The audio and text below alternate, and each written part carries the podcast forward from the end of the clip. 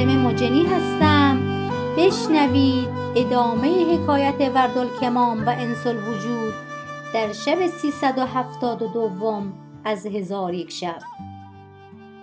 گفت ای ملک جوانبخت، عابد چون این ابیات به انجام رسانید، او و أنس الوجود چندان بگریستند که کوه از گریستن ایشان به ناله درآمد و از غایت گریه و زاری بی خود بیافتادند.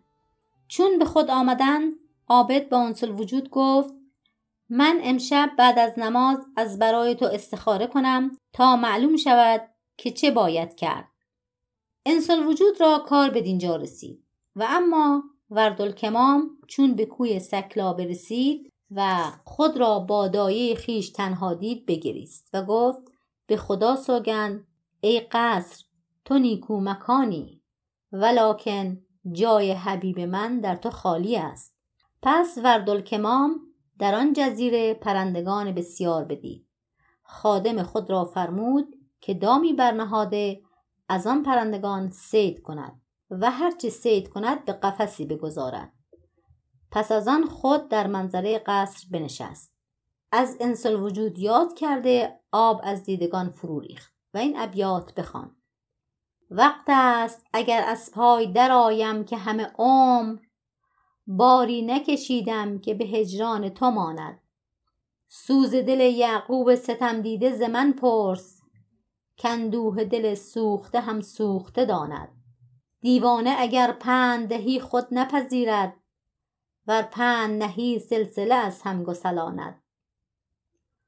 ما بی تو به دل بر نزدیم آب صبوری، در آتش سوزنده صبوری که نتواند.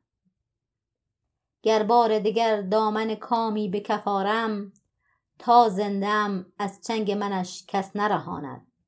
چون شب درآمد ورد الأکمام را وجد و شوق افسون گشت و از روزهای گذشته یاد کرد و این ابیات بخواند. سر آن ندارد امشب که برآید آفتابی، چه خیالها گذر کرد و گذر نکرد خوابی. نفس خروس بگرفت که نوبتی بخواند، همه بلبلان بمردند و نمان جز غرابی. تفات صبح دانی به چه روی دوست دارم، که به روی دوست ماند که برافکند نقابی. ورد الأکمام را کار بدین گونه شد. و اما أنس الوجود عابد به او گفت به این صحرا رفته شاخهای درخت برچین و به نزد من بیاور. أنس الوجود شاخها فرو چیده به نزد عابد آورد. عابد از آنها سبدی بافت و با أنس الوجود گفت در این بادیه گیاهی می روید که بر ریشه های خود خشک می شود. تو در بادیه شو و از آن گیاهان خشکیده جمع آورده این سبد پر کن و دهان سبد را ببند و آن را به دریا انداخته سوار شو و در دریا همی رو شاید که به مقصود برسی، که هر که از جان نگذرد به مقصود نخواهد رسید. أنس الوجود گفت سمعا و طاعتا. پس عابد را ودا کرده از نزد او بازگشت و سبد پر از گیاهان خشک کرده سر سبد را استوار بست و بر او سوار گشته به روی آب همی رفت و موجهای دریا او را گاهی بالا می بردن و گاهی به زیر می آوردن، تا اینکه از قضا پس از 3 روز آن سبد را موج دریا به جبل سکلابی انداخت و أنس الوجود از گرسنگی و تشنگی به هلاک نزدیک بود. پس در آن مکان نعرهای فراوان و مرغ‌های خوش‌الحال و درختان میوه‌دار بدید. از میوه درختان بخورد و از آب نهرها بنوشید و به این سو و آن سو همی رفت که از دور قصری دید. به سوی آن قصر رفته دید که قصری است محکم احساس و بلند کرسیا، ولی در قصر را بسته یافت. 3 روز در آنجا بنشست. روز 3م در گشوده شد. خادمی از قصر به در آمد. أنس الوجود را دید در آنجا نشسته. به او گفت تو از کجایی و بدین جایگاه تو را که رسانید؟ أنس الوجود گفت از اصفهان هستم و به بازرگانی در دریا سفر می کردم.